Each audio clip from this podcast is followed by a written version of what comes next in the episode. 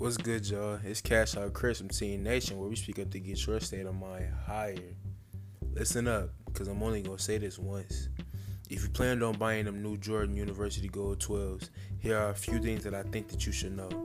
One, do not, I repeat, do not leave the house in a plain yellow shirt and black pants. That is not drip. Two, if you were lucky enough to get these shoes, please take good care of them. Many people, including myself, weren't as lucky as you to get them on time. For more information, tune in to my podcast every week. It's Cash Out Chris, and I'm out.